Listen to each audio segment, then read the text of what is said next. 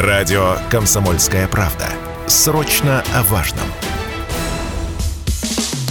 Что будет? Честный взгляд на 21 февраля. За происходящим наблюдают Игорь Виттель и Иван Панкин. Здравствуйте, друзья! В студии радио «Комсомольская правда» два человека. Иван Панкин и Игорь Виттель. Мы всех вас приветствуем, друзья и не другим. Двое в комнате, я и Виттель фотографии на белой стене. Ну, там в оригинале Ленин было. Ладно. Друзья, все срочно в YouTube, там идет прямая видеотрансляция. Справа от видосика чат, в нем вы можете писать э, вопросы для нас в середине и конце этого часа, в середине следующего, во время перерывов. Мы будем отвечать на ваши вопросы, ну и как-то реагировать вообще на все то, что вы там пишете. Также комментарии работают, обязательно оставляйте темы, жалобы, предложения э, по гостям и, в принципе, тем для эфира. Оставляйте обязательно ваши мысли мы это все внимательно изучим. Лайки, дизлайки на ваше усмотрение. В общем, все основное сказал. Ах, да, ну и, конечно же, все наши соцсети, э, мы пользуемся всеми соцсетями, я имею в виду, группы есть и в Одноклассниках, и ВКонтакте, и, соответственно, в Телеграме. Там вы можете смотреть тоже прямые трансляции. И, разумеется, в эти группы вам есть смысл вступить. Ну что, визит Байдена, громкий-пригромкий, тайный-притайный визит Байдена – о котором, правда, знала, соответственно, российская Мы с тобой знали. Мы с тобой, между прочим, пару недель назад предсказывали в нашем эфире. Помнишь? Напомни подробности. А мы с тобой разговаривали, поспорили и пришли к выводу, что Байден, скорее всего, по дороге в Польшу приедет в Киев. Ну, что-то у меня это вылетело из головы. Наверное, это был твой прогноз. Я, честно говоря, не помню такого. Ну и да ладно. В общем, мне это нравится, что, значит, визит был тайным. При этом, соответственно, российская сторона была в курсе. Кто сообщил российской стороне? Вот это интересный момент. Я думаю, что все-таки, конечно, украинцы сообщили, хотя ходят, да, ходят разговоры о том, что это американцы связали, связались и говорят, ну, вы знаете, мы конечно, решили свернуть да, мы тут решили свернуть. Я думаю, что все-таки украинцы, потому что военные каналы между нами уже налажены. И так просто проще. Вот и все. Мне так кажется. У тебя версия, что американцы. Ну, мы, правда, не узнаем, да и бог с ней, с этой правдой. Короче, связались, чтобы случайно осколок дедушки на голову-то и не упал. И это правильно, потому что Байден нам еще пригодится. Ему еще Трампу проигрывать выборы. Кстати, Трамп сделал интересное заявление. Можно я его озвучу? Это правда смешно. Угу. Значит, э, вот э, Телеграм-канал «Пул номер три», Димка Смирнов его держит, это наш э, мой бывший коллега, он работал в «Комсомольской правде», значит, в президентском пуле журналистом, вот он пишет. «Э, Трамп об окончании конфликта на Украине. Я в ту же ночь, как узнаю о своей победе, позвоню двум людям, вы их знаете, Путину и Зеленскому, и скажу им, нам надо встретиться, мы встретимся, я гарантирую, что смогу все урегулировать.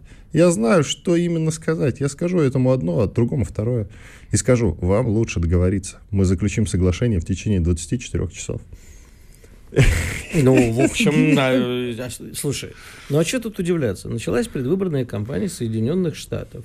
А Трамп поехал как а, настоящий внутренний президент, человек, который чует чаяние народа а, в городок с названием Восточная Палестина в штате Агая, где произошла недавно самая крупнейшая экологическая катастрофа за всю историю США. И, э, в общем-то, это понятно абсолютно с точки зрения пиара. А, товарищ Байден предпочел сделать э, ставку на внешние факторы и поехал в Польшу по дороге, завернув Киев. Насчет того, что я абсолютно уверен, что, конечно, договаривались американцы с нашими а, как ты говоришь, в лучших домах телеграмма кипят страсти, а стоило ли вообще такое обещать? Лично я считаю, что, конечно, не, наносить никаких ударов не стоило, но сказать американцам, простите, пожалуйста, мы ничего не гарантируем, потому что мы-то нет, мы сами-то никогда. Но вы же вы знаете, там существуют всякие разбойники, которые ходят, и вообще Украина может спровоцировать, и вообще нанести удар. Мы вот вы знаете, мы за, за, за своих попенхейнцев не отвечаем. Но цирк украинский все-таки устроили-то по дороге с сиредами, будто Слушай, ну, а что, а что ты хочешь? Нет, нет, ничего не хочу, Это пиар-акция, понимаешь, да, да, да. смысла в ней никакого, кроме, ну, знаешь, вот выступление такого советских времен, а, мы все как один, а, мы поддерживаем свободу Анжели Дэвис, сомкнемся как один, долой империалистов американских, руки прочь от Вьетнама. Ты видел фоточку, а, значит, где Зеленский и Байден на улице, и облако дыма такое, как будто что-то у них шарахнуло за спиной. Да, как что-то такое было. Нет, мне больше понравилось, конечно, фото их поцелуя. Я сразу вспомнил бессмертные фото Брежнева с Хонекером и картину Дмитрия Врубеля «Спасти нас, Господи» а, среди этой смертной любви. Ну, на самом деле, э, смотри, сейчас идет гонка, значит, потому что Байдену главное, единственный его шанс как-то выиграть выборы в 2024 году, это показать, что он вот победитель злой России и по-прежнему царь мира. А задача республиканцев не дать ему это сделать, но при этом и не дать тоже особо Москве выиграть. То есть затягивать конфликт как можно дольше. На этом фоне, еще раз напоминаю, летит, летит или уже прилетел в рамках своего девятидневного турне. Последняя остановка, один из главных людей в китайской дипломатии, Уан И, и везет э, план – а, в смысле, миротворческий план, не подумайте, что плохого, э, везет. И, э, судя по всему, значит, 24 числа китайцы говорят, что они его огласят. На фоне этого в газете, э, издание Синхуа, телеграфное агентство, там, издание и так далее, э, печатает э, план Си Цзиньпиня о новых контурах безопасности мира. А американцам ни в коем случае нельзя дать э, сейчас китайцам выступить миротворцами. А китайцы могут. Более того, ходят слухи, что китайцы вообще там предложат свой план восстановления Украины и дадут на него деньги. Вот это будет совсем любопытно. Поэтому сейчас идет борьба, э, с одной стороны, между демократами и республиканцами, с другой стороны, э, между Америкой и Китаем. А нам будут, ну, слушай, Белый дом сегодня вроде как опубликовал намеки на то, что будет содержать речь Байдена. А, и в, в Варшаве нем... уже ты имеешь в виду? Да, безусловно, в Варшаве. У него две речи. Одну он решил до послания, другую после послания. После а, послания Путина ну, сегодня. Ну, естественно, да. Угу. Неужели надо... Э, ну, вдруг кто-то еще кого-то послать куда-то хочет. Вот. После знаем. послания Путина, значит, и там говорится, что он пошлет сигнал Путину. Я не знаю, про прокукарекает. Что Нет, он может... Дело в том, что сигнал Путину, я так подозревал, был в том, что Байден прибыл на Украину к Зеленскому. И что? Будет еще один сигнал? И что? Нет, ну нет, вот что, я, я Байден принял что Украину, мы все как один дружно поддерживаем Украину, ура, да здравствует. Что дальше? Дал 500 миллионов, по нынешним временам копейки, копейки да. Копейки. Э, поддержал Хаймерсами 155... Э, Джавелины еще дал. Да, да. ну 155 снаряды. Что-то дал, дальше что? Нет, дальше, кстати, дал, мы... вот надо признать, давай вот этот момент обозначим, что я был удивлен, что по вооружениям-то очень скромно было все. То, что он выделил, ну, то, что объявлено. А что он может еще дать? Ну, Дальнобойные ракеты обещал. А Потом обещать не значит жениться, Это правда, гиперзвуковые знаешь. системы какие-нибудь. И мы с тобой вчера говорили, они сейчас будут накачивать э, Польшу как главного актора для типа теперь Польша вперед будет. А, значит, э, все это напоминает цирк, но очень дурно. Я надеюсь, что как бы помимо этих выступлений никаких других вариантов не будет. Байден спокойно... Слушай, я честно тебе говорю, я, я ржал как кончито и вчера, и сегодня. Западную, не только, кстати, западную прессу, наши тоже зачем-то на них ссылаются, рассказывают, как был организован визит в обстановке строжайшей секретности. Анекдот, да-да-да, строжайшей секретности. Два журналиста, которым сказали, что они едут на соревнования по гольфу, ну, точнее, им сказали, куда они едут, но у них отняли телефоны, по электронной почте, заметь, по электронной почте, это после того, что мы вчера рассказывали, как израильтяне любую почту вскрывают, они едут, значит, приглашение на соревнования по гольфу, и телефоны им вернули только в американском посольстве в Киеве. Вот это вот все. Слушай, мне старика жалко. Представляешь, он летел из... Э, из океана. Из океана в Рамштайн, из Рамштайна в Жешув, и еще на поезде 9 часов. Я хочу на этот поезд посмотреть, откуда берутся такие поезда. Я знаю только про Ким Чен Ына. У него очень клевый бронепоезд. А, советский еще, но частично. Ну, это у Польши тоже стоит какой-нибудь старый советский бронепоезд. Я все-таки надеюсь, что дедушку не в плацкарте везли. Почему нет? Очень колоритно. Думаешь, да? И чаек так вот так у него дребезжал в подстаканнике. Ну, короче, слушай, цирк, но дурной. В общем-то, было очевидно, что типа, я не, я не знаю, чего вчера все удивлялись. Причем они же, ты, этот, Кирби, по-моему, же говорил, что нет, Байден в Киев не поедет. Там прям такая дымовая завеса было, была. Было, было, было, было такое, да. А почему они, вот единственное, что я не понимаю, почему они именно в Михайловском соборе встречались, как символ чего? Ну, они же все православие развалили, там, может быть, в этом Ну, встречались бы уже какой-нибудь э, в этом самом протестантском заведении.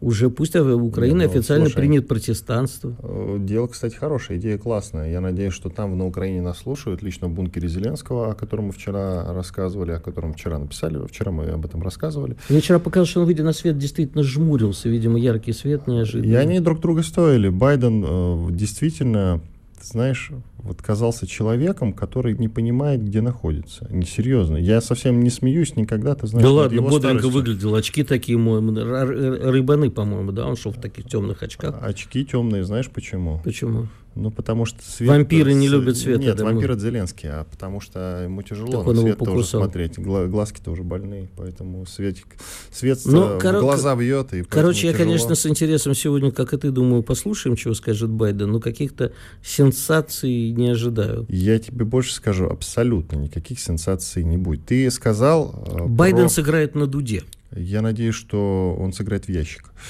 когда-нибудь уже. Злой Давно человек. пора. Злой, злой. Ты сказал про то, что будут вбухивать огромное количество вооружений в Польшу. И я тебе в этом смысле верю. И тут еще новость о том, что Столтенберг, глава НАТО, официально заявил о том, что покидает свой пост осенью. Да. И это говорит о том, что и НАТО тоже, скорее всего, мне так кажется, будут серьезно реформировать. И это уже, и это уже Будут создавать знак. новый военный союз. Да, это уже тревожный знак, действительно. Иван Панкин и Игорь Виттель, мы уходим на перерыв. Буквально через две минуты продолжим. Оставайтесь с нами на радио «Комсомольская правда». Нет смысла куда-либо переключаться. Спорткп.ру О спорте, как о жизни. Что будет? Честный взгляд на 21 февраля. За происходящим наблюдают Игорь Виттель и Иван Панкин. Иван Панкин, Игорь Виттель, и к нам присоединяется Андрей Марочка, военный эксперт, подполковник ЛНР в отставке. Андрей Витальевич, здрасте. Здравия желаю. Многие, и вы в том числе, говорят о том, что ВСУ сменили тактику обстрелов и используют теперь тактику, которая называется, вы, по-моему, кстати, об этом писали, тактику, которая называется тактика качающих огневых средств. А что это значит? Растолкуйте, чтобы было понятно. Это как? Э, ну, смотрите, на протяжении длительного времени вооруженные формирования Украины использовали натовскую стратегию и тактику, когда они малыми диверсионными группами прощупывали бреши в линии обороны наших войск. И когда выявляли подобные факты, они усиливали группировку и пытались сделать прорыв именно на данном участке местности. После того, как фронт насытился войсками, когда мы все вот эти пагубные негативные моменты, скажем, перекрыли, то э, вот эта тактика, она просто перестала быть эффективной. Они э, постоянно ее применяли, вот, ну, про, до протяжении последнего месяца так точно, и неся колоссальные потери, в принципе, не имели абсолютно никаких результатов. Это вынудило в штабе НАТО принимать какие-то другие решения для того, чтобы вести активные боевые действия, а почему штаб НАТО? Потому что все мы уже прекрасно знаем, что все операции разрабатываются именно там. Украинские командующие, они лишь только подчиненные у Запада. Так вот, э, они начали э, использовать эту тактику, как мне сказали люди, которые были в Сирии, что вот такая тактика тоже там э, применялась, когда на пикапы устанавливались какие-то огневые средства, то есть это абсолютно разные. От э, крупнокалиберных каких-то пулеметов, автоматических станковых гранатометов, минометов, даже передвижные э, ПВО есть, то есть э, с ПЗРК передвигается на этих пикапах. И вот они, используя рельеф местности, пытаются поближе подойти к нашим позициям и начинают наносить огневые поражения по нашим войскам. Э, вот э, сейчас, на данный момент, э, эта тактика тоже не имеет успеха. Ну, во-первых, это колесная техника, а у нас сейчас весьма сложные погодные условия. Проходимость колесной техники намного ниже, чем гусеничной, а у нас чернозем. Ну, то есть вызывают все вот эти вот пагубные последствия.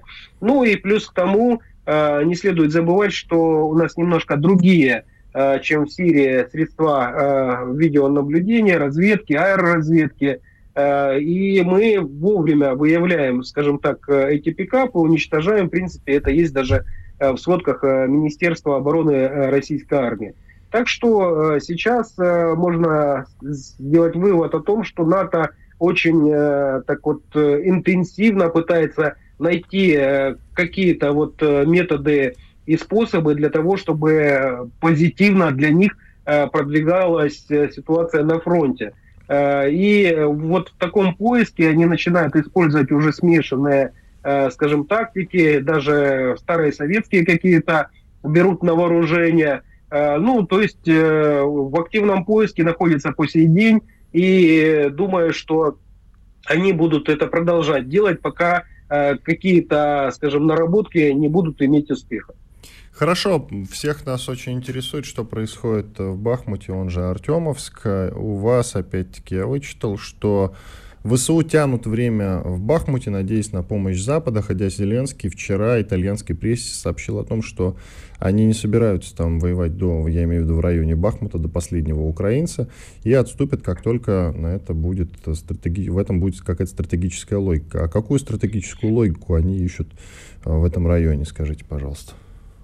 Ну, вы знаете, заявления Зеленского, они всегда весьма противоречивы. То он сказал, что это фортеция, да, и будут они стоять там до последнего.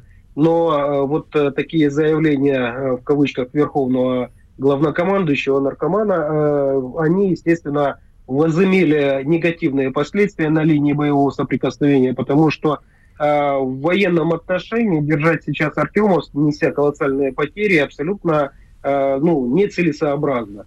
И когда уже э, на Зеленского насели, в том числе западные кураторы, которые вы тоже знаете, делали э, ряд заявлений о том, что ну, нет смысла держать Артемовск, а Зеленский немножко пошел э, на попятную, готовя, по сути, информационное поле для того, чтобы, скажем, сдать этот населенный пункт. По моему мнению, это произойдет еще не скоро будут постепенно э, выводить оттуда войска. Более того, есть уже информация, что вот э, в район населенного пункта Артемовск э, переброшены украинские националистические подразделения как раз вот для деблокировки путей сообщения между населенными пунктами Часов Яр, Артемовск. Вот именно по этим дорогам они собираются выводить свои силы и средства. Э, и вот э, они перебросили туда сейчас э, таких вот мотивированных, скажем так, военнослужащих с запрещенного в России подразделения «Айдар». И в их задачи входит не только деблокировка, но и удерживание позиций, на которых находятся мобилизированные граждане, поскольку они менее мотивированы, часто очень они дезертируют, самовольно покидают позиции. И вот сейчас ведется работа для того, чтобы как раз остановить э, бегство и планомерно вывести оттуда войска. Но планомерно у них уже не получается, поскольку ну, город находится в полукольце, ежедневно наши э, силы э, смыкают как с севера, так и с юга э, это кольцо. Э, до оперативного окружения осталось совсем-совсем немного, и это все прекрасно они понимают, видят, и вот э, сейчас, э, ну, в ближайшее там время э, нужно будет принимать решение все-таки выводить оттуда группировку, либо, скажем, устроить очередной котел, где большое количество украинских военнослужащих либо погибнет, либо будет сдано в плен. Давайте подытожим. Все-таки вы вначале сказали о том, что, скорее всего, это еще история с Бахмутом, я имею в виду, надолго. По, по вашим прогнозам, когда сможем взять Бахмут и уже называть его Артемовск, как полагается? Ну, здесь э, зависит от э, многих, очень многих факторов, поэтому Э, вы знаете, прогнозы здесь делать э, весьма неблагодарное дело, потому что э, тут много неизвестных в этой формуле. Но прежде всего мы должны понимать, насколько Киев готов идти дальше для того, чтобы поддерживать ту группировку, которая находится в Артемовске, потому что снабжают и вооружением, и боеприпасами, и людской резерв постоянно туда подбрасывается. Вот пока они будут это делать, э, по сути, уничтожая э, собственные ресурсы, э, Бахмут брать нет смысла, поскольку мы сейчас заняли те рубежи, которые позволяют эффективно уничтожать противника, не неся потери среди наших военнослужащих. То есть у нас там соотношение потерь намного ниже, чем у противника. А если мы пойдем, как говорится, в наступление, то любая наступательная такая крупная операция, она чревата большими потерями. Это первое. Второе, нужно учитывать еще и политические э, моменты, насколько э, Зеленский будет э, дальше, скажем так, упорствовать по поводу Артемовска. Но вот даже то заявление, которое он сделал, как раз вот и дает предположить, что уже идет подготовка для того, чтобы оставить данный населенный пункт. Но погодные условия и много-много еще других фактов и моментов, опять же, решение нашего командования, потому что Артемовск э, это не самая основная цель, скажем так, для наших военнослужащих. Не раскрывая военной тайны, я могу сказать, что есть и другие перспективные направления, э, которые довольно-таки э, ну, хорошо выглядят в их дальнейшем развитии. И я думаю, что командование занимается этими направлениями тоже. Так что Артемовск, он может как раз здесь э, сыграть ту роль, когда будет сдерживать э, резервы э, украинских войск, а наши военнослужащие будут работать на других направлениях. И коротко скажите, а почему мы не можем его окружить, взять косел и просто мимо пойти? Я, я не военный человек, просто уточните с военной точки зрения. Ну, Тут, э, по-моему, все понятно и ясно. По сути, это один сплошной укрепрайон. Восемь лет они бетонировались, делали фортификационные сооружения. Нашим ребятам далеко не сладко там приходится, и это не легкая прогулка. Все намного сложнее, более того, там сложный рельеф местности, э, концентрация украинских войск довольно-таки солидная, и противостояние довольно серьезное. То есть очень горячо э, в Артемовске, несмотря на то, что мы буквально постоянно 24 на 7 работаем и артиллерией, и авиацией, э, у украинских боевиков есть возможность укрыться, у украинских боевиков есть возможность отстреливаться, и все это осложняет операцию. Спасибо большое. Андрей Марочка, военный эксперт, подполковник ЛНР в отставке был с нами на связи. Игорь, с тобой коротко, давай вот какой момент обсудим. Тот же Марочка, кстати, сообщил о наемниках в Кременное, это как раз тоже луганское направление, и пишет, есть даже женщины. И знаешь, мне это напоминает, на самом деле, чеченский конфликт, когда много было Снайперши, женщин, белоколготниц, из... да. белоколготница. Да-да-да, из Прибалтики. Прибалтики, да. История Слушай, там в каком-то вся... смысле Там всякое может быть. Часть из этого была страшилками, часть была, увы, правдой. Но история повторяется. Ну, вот в виде фарса или как? Да нет, я бы не назвал это фарсом. Что происходит достаточно трагично. Точнее, очень трагично. Поэтому что над этим смеяться? Так мы и не смеемся, мы обсуждаем. Иван Панкин, Игорь Виттель. Уходим на большой перерыв. Через 4 минуты продолжим. Оставайтесь с нами. Радио «Комсомольская правда». Срочно о важном. Что будет? Честный взгляд на 21 февраля. За происходящим наблюдают Игорь Виттель и Иван Панкин. И действительно, эти двое, Иван Панкин и Игорь Виттель, по-прежнему с вами, а также видеотрансляция работает на YouTube, на нашем канале «Радио Комсомольская правда». Называется наш сегодняшний эфир, как эта видеотрансляция, «Байден привез Зеленскому черную метку». Об этом сейчас мы поговорим с известным военным экспертом Владиславом Шурыгиным. Владислав, здравствуйте. Да, здравствуйте. А как вы оцениваете военную помощь, которую Байден завизировал для Зеленского во время вчерашнего визита? Ну, как я оцениваю, очень серьезно, помощь большая, 700 танков, это не э, там, Мерседес подарочный, тысяча орудий, это не хлопушки праздничные. Конечно, это большая военная помощь. Э, ну, просто в этом случае я к ней отношусь достаточно практично. Я понимаю, что это всего лишь расшифровка той, того названия Ленд-Лиз, которое было обещано еще прошлой осенью. В прошлой осенью было сказано, что после Нового года Украина получит свой ленд-лиз. Ленд-лиз – это поставки техники и вооружений. Собственно говоря, теперь мы услышали, сколько по ленд-лизу Украина должна получить. Э, ну, в этом случае, опять же, и сразу стоит сравнить с тем, что уже получено. То есть, начиная с, с СВО, примерно с э, марта, с апреля, Украина уже получила примерно 450 танков. Здесь обещают 700 за год. Получила там почти 600 орудий, здесь получает 1000. Дьявол, он, как говорится, в деталях. А если это все мгновенно появится на фронте, там, или месяц-два, то это очень, конечно, серьезная э, такая, как бы, угроза, которую придется очень э, тяжело парировать. Но понятно, что сразу они появиться не могут. Танки просто неоткуда взять сразу. На хранении стоит сейчас примерно 3000 э, Абрамсов, но это их надо расконсервировать, их надо привести в нормальное состояние.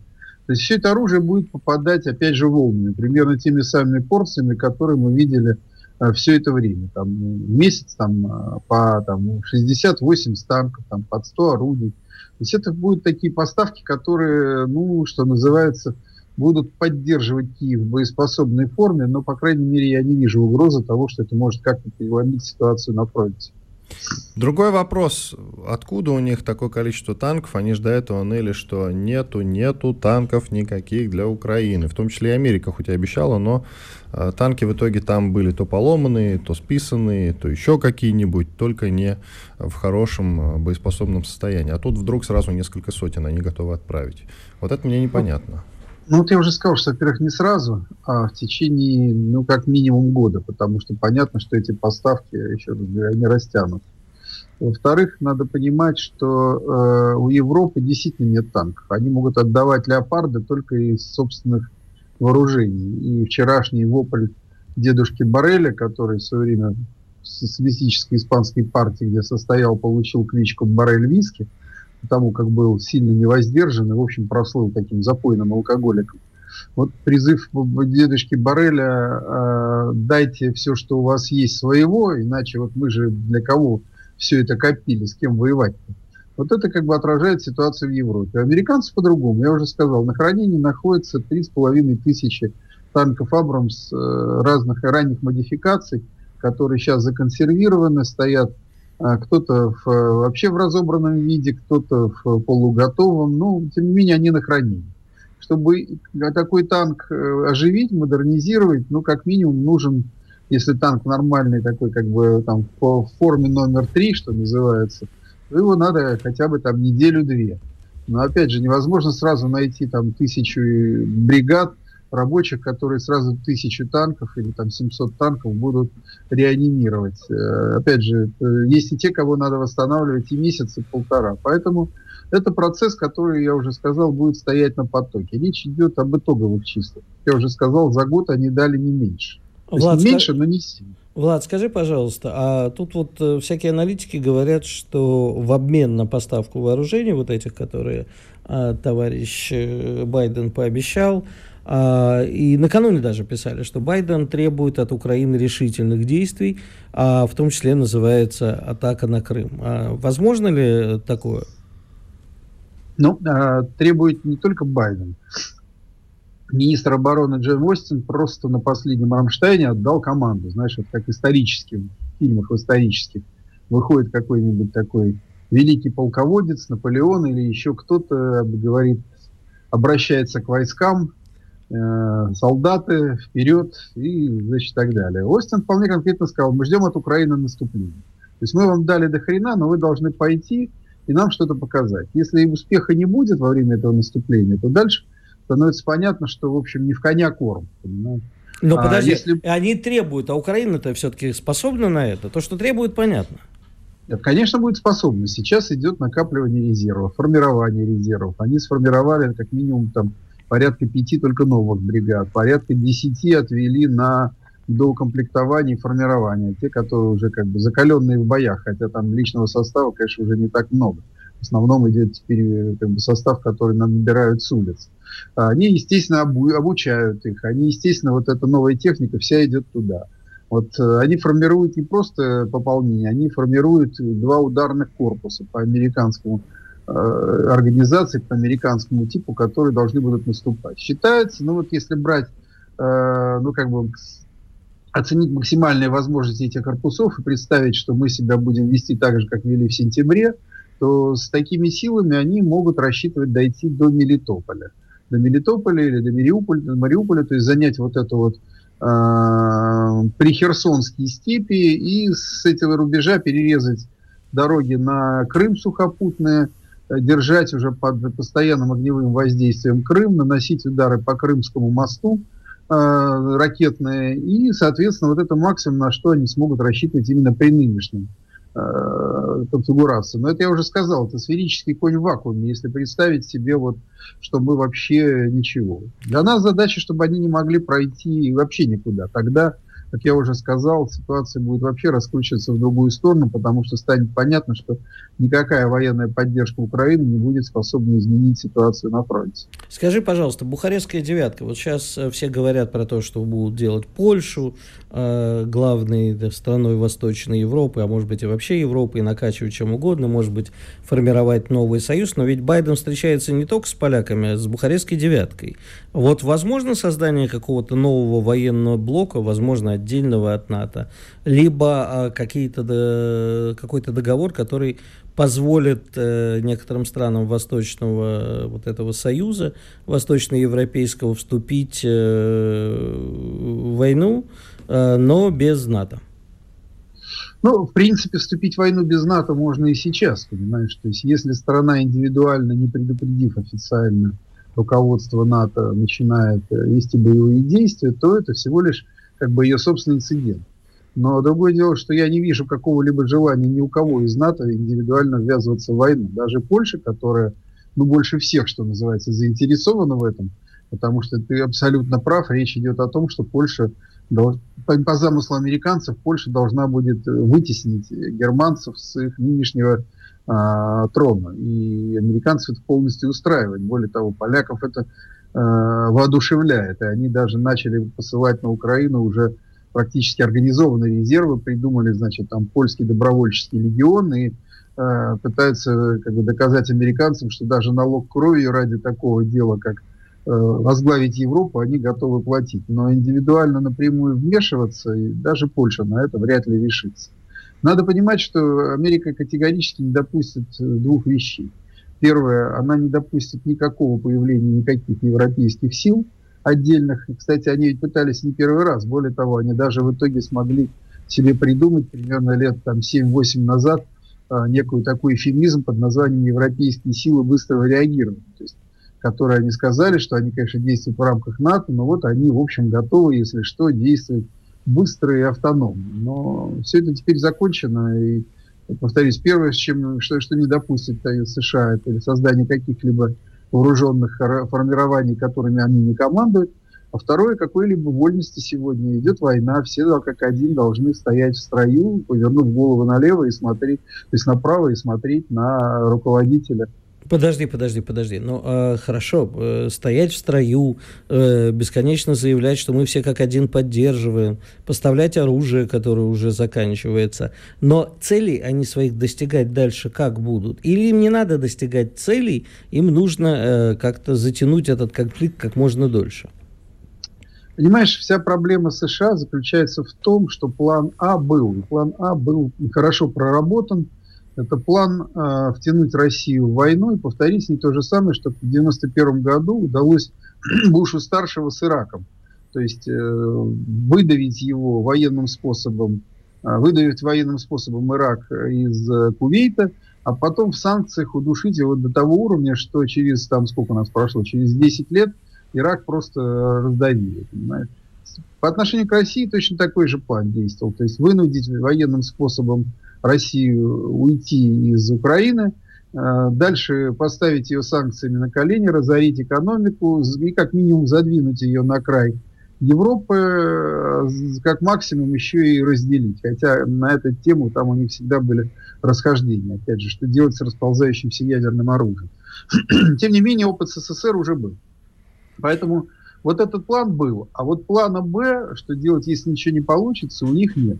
Владислав, и... давайте прервемся на перерыв. Через две минуты продолжим. Оставайтесь, пожалуйста, с нами. Еще есть э, несколько вопросов к вам. Владислав Шурыгин, известный военный эксперт, Иван Панкин, Игорь Виттель. Я напоминаю, что на нашем канале в YouTube идет прямая видеотрансляция. Ставьте лайки, дизлайки на ваше усмотрение и подписывайтесь на канал. Конечно, все, через две минуты продолжим эфир. Радио «Комсомольская правда». Мы быстрее телеграм-каналов. Что будет? Честный взгляд на 21 февраля. За происходящим наблюдают Игорь Виттель и Иван Панкин. Мы продолжаем наш эфир в студии радио «Комсомольская правда» Иван Панкин, Игорь Виттель и военный эксперт Владислав Шурыгин. Владислав, у меня такой вопрос. Э, вот э, вы сказали, что поставки они довольно серьезные, которые Байден анонсировал во время встречи с Зеленским. Они поступят, ну, где-то к концу года плюс-минус. Что нам нужно сделать, чтобы сыграть на опережение? Как-то увеличить интенсивность боевых действий? Вот что? Какие рекомендации у вас, как у военного эксперта? Ну, вы знаете, мне как у военного эксперта всегда слово рекомендация вызывает такую, такую растерянность, потому что я понимаю, что военный эксперт это не тот человек, который может рекомендовать командованию, которое обладает всей информацией. Я работаю с тем, что, в общем, находится в открытом доступе. В лучшем случае могу с помощью своего как бы, ума понимать э, какие-то там, более глубокие вещи. Я понимаю, что есть э, просто два вида. Идеально, не точно идеально, а а если бы, скажем, сил было достаточно и э, имели все для этого возможности, то сейчас было бы очень хорошее время для начала собственного наступления, то бишь упредить противника в развертывании, пока его танки не доехали до экипажей, пока его как бы снаряды еще в пути, пока его бригады находятся в местах, где их обучают, это было бы очень хорошо, потому что э, нет ничего хуже для любой армии, чем начать воевать с колес, что называется, э, бить врага по частям.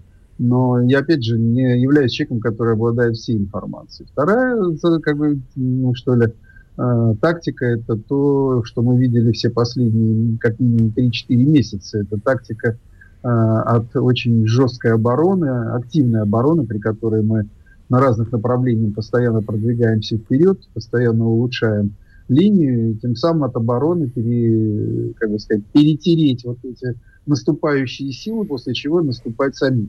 Такой эффект, то есть такой опыт мы тоже видели. Например, стратегическая операция по обороне э, Курская дуга, которая, кстати, вот по своим таким геополитическим параметрам очень похожа на нынешнее состояние. Европа, Америка, Украина не скрывают, что они собираются весной дать России, так сказать, генераль... генеральное сражение. генеральное сражение. И точно так же фюрер, напомню, совершенно не скрывал, что они собираются в междуречии, так сказать, Дона дать э, такой большой там под Курском, то есть междуречий Дон, э, дать огромное сражение Советскому Союзу и вот образцово-показательно э, сокрушить Красные Орды. И три месяца все обе стороны к этому готовились. Только мы готовились обороняться, а потом наступать, а гитлеровцы готовились наступать. Ну, знаешь, любая аналогия историческая, она хромает, но просто чтобы было понятно, насколько странным образом история может повторяться, вот э, сегодня происходит примерно то же самое. Наши слушатели, извини, Игорь, я просто скажу, что угу. наши слушатели в чатике в Ютьюбе пишут, что Шурыгина не хватает в Генштабе. Продолжай. Твой вопрос. А, как было сказано в известном э, сериале «Ликвидация», оно ему надо. А, Влад, э, скажи, пожалуйста, ты считаешь, что наши цели, по крайней мере, заявленные цели на Украине, могут быть достигнуты без нанесения ударов тактическим ядерным оружием? Я скажу, что мы вообще должны исключить э, тему нанесения тактического ядерного удара как таковую. Она вброшена американцами, и она является одной из вожделенных целей. Тактическое ядерное оружие, это, ну, как бы сказать, идет такое, э, мало того, что идет его растабуирование, самое главное, что это позволит американцам сразу решить кучу проблем, кучу вопросов по полной изоляции России. То есть страна, которая первым, тем более на тактическом уровне, применит ядерное оружие, она себя как бы публично, э, ну, что называется, сожжет. Как репутацию, как страну, как что угодно. Это уже будет страна-изгой навсегда. Но нужно вести речь о другом, что есть не тактическое ядерное оружие, а есть стратегическое. А стратегическое ядерное оружие – это ситуация, при которой, как-то говорят, нам все равно, что вы о нас думаете. Потому что при стратегическом ядерном оружии уничтожается весь противник. По крайней мере, часть его цивилизации он отбрасывается на много лет в прошлое. И угроза применения стратегического ядерного оружия – это то, чего как черт ладана боится США. Заметьте, они на всех уровнях обсуждают, что мы вот русские применят тактическое ядерное оружие, как бы подталкивая нас, но при этом они э, везде, на всех уровнях требуют. Зачем говорить Что вы говорите о какой-то ядерной угрозе большой войны? Мы не воюем с Россией. Мы ни в коем случае должны не допустить противостояния ядерных держав. Потому что они-то отлично понимают, что они потеряют в случае, если Россия хлопнет шашкой об стол и, что называется, расчехлит ракету. Потому что тогда мы-то как бы в любом случае как государство уцелеем. Никуда мы не денемся. В принципе, они тоже уцелеют. Знаешь, миф о ядерной войне – это для безумного Макса и Э, таких как бы любителей постапокалипсиса. А в реальности Америка потеряет все, потому что даже если на полгода Америку выключить из большого мира, можно представить, что будет по всему миру с э, американцами, с проамериканскими режимами, марионетками и вообще прочим. За это время мир будет просто разделен заново.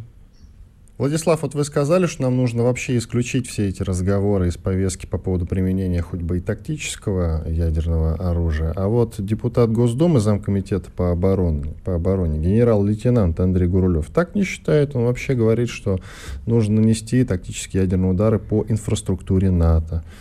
Видите, так что дискуссия в обществе продолжается. Ну, безусловно, я очень уважаю Андрея Гурулева, он очень опытный военачальник, действительно совершенно такой настоящий боевой генерал. Но, видите, он все-таки военный, значит, он знает э, больше, чем я. Я вот в этом случае все-таки военно-политический эксперт.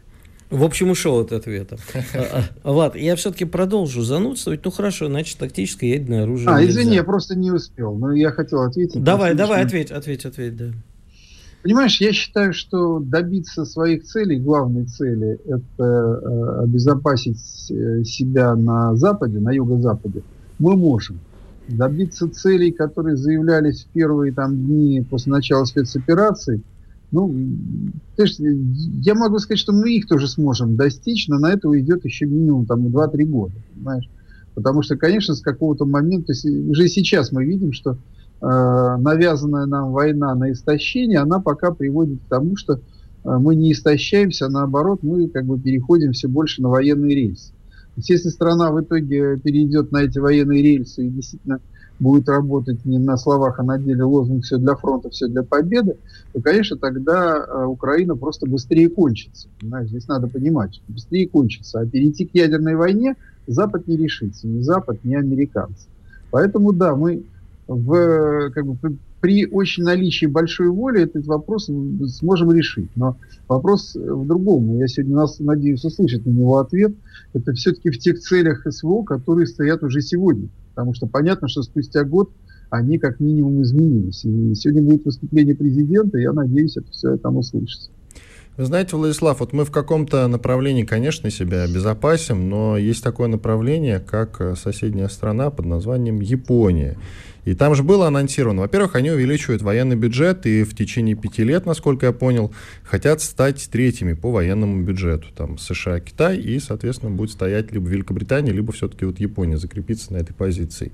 И сообщение следующее, что в начале февраля японские СМИ сообщили, что США могут разместить у японцев э, крылатый ракет сухопутного базирования «Томагавк» дальностью более 2000 километров – и гиперзвуковые комплексы, аббревиатура LRHW, способные поражать цели на расстоянии почти 2800 километров. Так что, ну, обезопасить совсем, насколько Ты я понимаю... забыл еще одну деталь. Они вроде как вчера объявили о том, что они, я, поправьте меня, если я не прав, но, кажется, почти 9 миллиардов долларов они в Украине, и они заявили, что они станут одним из важных центров поддержки Украины. А, ну вот, пожалуйста, там э, мы себя, насколько я понимаю, обезопасить не сможем. Есть что сказать по этому поводу, Владислав? Конечно, есть что сказать. Вот тут как раз надо понимать э, циничные и жесткие, так сказать, законы нынешней войны. Что как раз вот уничтожить ядерным оружием Японию так, чтобы у них не осталось никаких желаний вообще э, что-нибудь кроме риса выращивать на тех немногих уцелевших полях, как раз это делается легко. Япония, безусловно, является очень серьезной угрозой и остается. Ее притязания на Курилы, ее вооруженные силы, которые, в принципе, называются силами самообороны, но это реально уже мощная армия. И, конечно, эта угроза существует. Но э, даже если война закончится так, как мы хотим, даже не денутся вообще угрозы как таковые. Поэтому нужно понимать, что есть понятие силы сдерживания. Вот эти силы сдерживания, они как раз на Дальнем Востоке являются одним из основных наших инструментов. Скажи, пожалуйста, а ты веришь в развязывание полномасштабного конфликта между США и Китаем, о чем идет время, э, разговор уже все последнее время? На данном этапе нет, надо понимать, что сейчас они слишком э, интегрированы друг в друга, и при этом, конечно, это не симбиоз, а это скорее такая, знаешь, э, пребывание э, либо плесени на, на, на хлебе, либо э, раковые опухоли в организме, если там, с, точки зрения американцев. Но они пока не могут от этого избавиться. И пока они не избавятся э, на таком уровне, они не решатся ни на какую войну. А Китаю это не надо. Китай получает от работы с США все, что им нужно, то есть от торговли, от взаимодействия. Потому что Китай себе поставил задачу съесть этот организм под названием США. Он его медленно съедает, набирая экономическую мощь и силу. Здесь вот напоминает классическую онкологическую ситуацию. Так что вот. Спасибо. Спасибо, Владис... Влад. С прошедшим тебя, кстати, днем рождения. Мы традиционно Спасибо, поздравляем ребят. наших экспертов. Владислав Шурыгин, военный эксперт, был с нами на связи. Искренне его благодарим. Я думаю, что сегодня разговор с ним выложим отдельно на нашем канале в YouTube. Радио «Комсомольская правда» канал называется. Там прямо сейчас идет прямая видеотрансляция. На канал нужно подписаться, под трансляцией лайк, дизлайк поставить, в чате написать, в комментариях тоже есть смысл что-нибудь написать. Уходим на большой перерыв. Чтобы получать еще больше информации и эксклюзивных материалов, присоединяйтесь к радио «Комсомольская правда» в соцсетях. В отечественных социальных сетях. Смотрите новые выпуски на Рутьюбе, читайте телеграм-канал, добавляйтесь в друзья ВКонтакте, подписывайтесь, смотрите и слушайте. Радио «Комсомольская правда». Самая оперативная и проверенная информация в эфире и соцсетях.